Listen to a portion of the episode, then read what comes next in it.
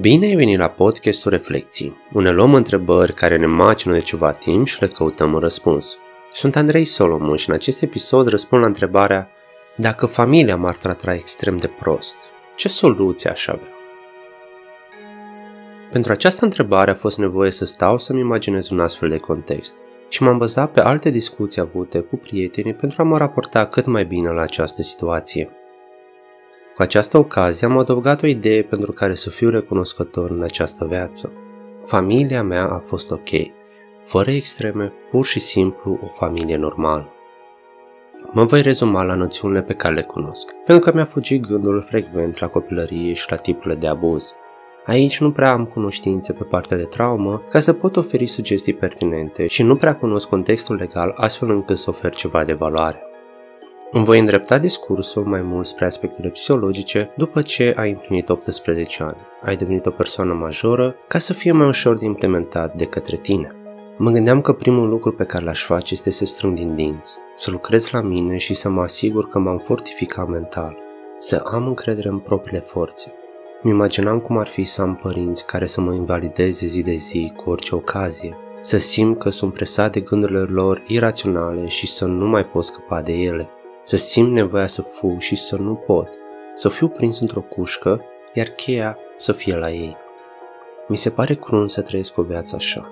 În condițiile date, consider că aș avea perioade și perioade. De răzvrătire, să simt că pot să spun ceva, să le arăt lor de ceea ce sunt în stare, și altele în care să mă simt înfrânt de faptul că oricât de mult aș încerca, nu reușesc nimic în discuțiile cu ei.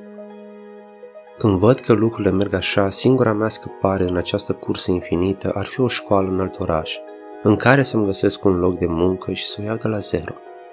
M-a înspăimântat acest gând, pentru că teama de a nu reuși era permanentă.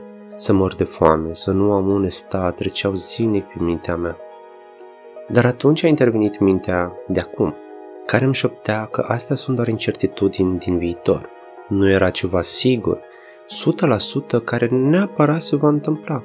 Doar mintea mea fabrica povești neadevărate care aveau să mă țină pe loc. Și nu este ușor să-ți dai seama de asta. Ai nevoie de antrenament, să-ți dai seama de ceea ce gândești și de ceea ce spui. Ce simt că m-ar ajuta aici este să găsesc prietenii potriviți. Cum îmi dau seama dacă sunt persoanele potrivite? După sfaturile pe care mi le-ar oferi. Nu aș căuta oameni care să mă împingă să experimentez tot felul de lucruri sau să mă pună în situații periculoase. M-aș orienta către persoane care m-ar susține, într-un mod realist, care să nu-mi spună ceea ce vreau să aud, ci să mă aducă la realitate, dacă văd că debordez cu tot felul de tâmpenii. Și asta se întâmplă fără a fi o intenție rea în spate. Pur și simplu, oamenii din jurul nostru cred că așa ne ajută, dar nu este mereu adevărat. Este nevoie de un echilibru și de cuvintele potrivite. Având condițiile astea bifate, aș face pasul acesta de încredere, de curaj, pentru că orice ar fi mai bine decât să stau acasă și ușor, ușor m-aș înstrăina de ei, pentru că nu sunt ceea ce trebuie. Mintea are nevoie de o stimulare potrivită, benefică dezvoltării. Nu vei avea rezultate într-un mediu toxic când mereu auzi că nu ești în stare, că nu poți să faci aia, aia sau cealaltă. Cum spuneam mai devreme, este bine să fie cineva care să zică lucrurilor pe nume, dar să nu exagereze zi de zi. Este prea mult din toate punctele de vedere. După ce aș reuși să ies din acel mediu, aș începe să lucrez la mine. Pentru că, fie că îmi place sau nu, clar și-au pus amprenta pe mine. Și nu vreau să sune ca și cum nu s-a rezolvat sau că de ce sunt eu de vină pentru ceea ce au făcut părinții mei. Nu ești, dar nici nu poți să dai o vină, o viață pe ei, pentru că încăpățânarea asta sau dorința de a da sens la ceva ce nu are sens oricum nu te va face să trăiești viața pe care ți-o dorești. Uneori, este mai bine să dai la o parte ceea ce este toxic și să introduci informațiile care să te ajute să te simți mai bine în propria ta persoană, care să te ajute să evoluezi. Și nu vreau să sune ca un mesaj motivațional, pentru că departe mi este gândul de așa ceva, ci mă gândesc cât de mult ar ajuta să crezi în tine. Și nu vorbesc de dezvoltarea stimei de sine, să creăm ceva magic, ireal, ci vreau să mergem pe acceptarea propriei persoane, cu bune și cu rele. Să știi ceea ce te face o persoană bună și să cunoști aspectele care te țin în loc. Având aceste informații, poți cere ajutorul unui specialist care să te sprijine în acest demers.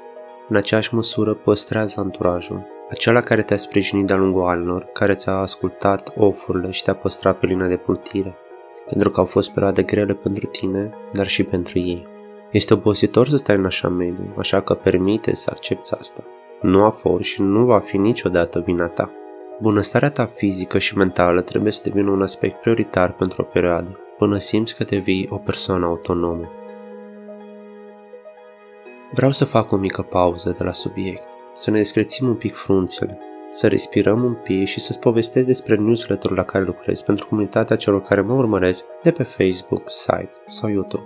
Este un newsletter lunar în care scriu despre teme din sfere diverse.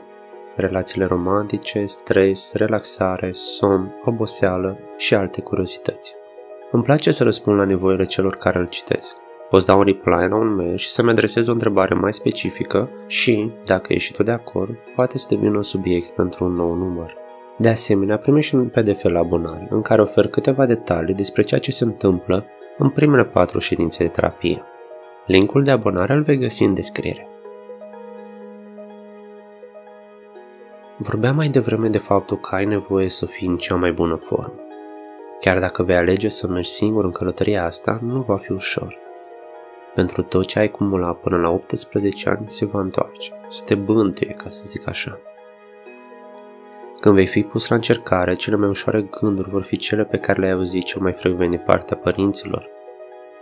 Dacă ți s-a spus că nu ești suficient de bun, ghiși ce va apărea prima dată când începe să fie stresantă viața ta.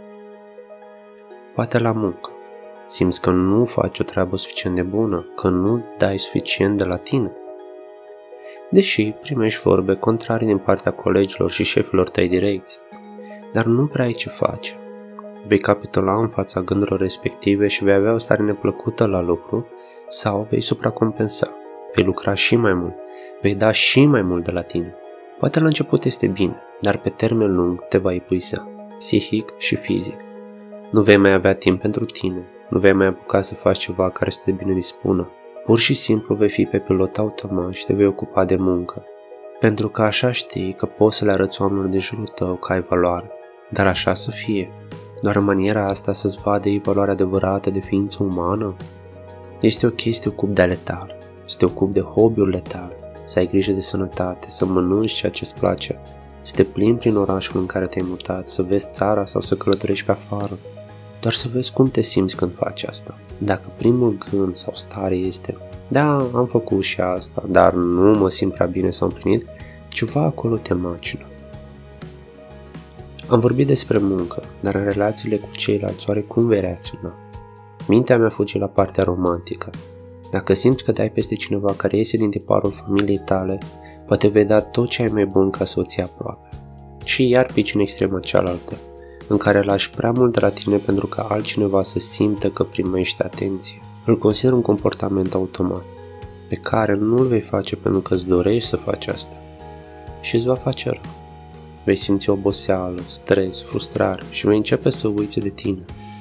Când începi să-ți dai seama de asta, atunci este momentul să începi să vezi ce se petrece de fapt cu tine, care sunt gândurile care apar de ales te comporți așa care este temerea care alimentează această stare neplăcută? De a fi mereu pe ghim, de a fi mereu în alertă ca cealaltă persoană să nu se supere. Poate este momentul să propui niște limite sănătoase, atât pentru relația romantică, cât și pentru tine. Să-ți dai voie să ai timpul tău, nevoile tale. Cum spuneam mai devreme, ocupă timpul cu ceea ce mai vrei și tu să faci. Nu doar muncă sau relație romantică, aspecte care țin de propria ta persoană.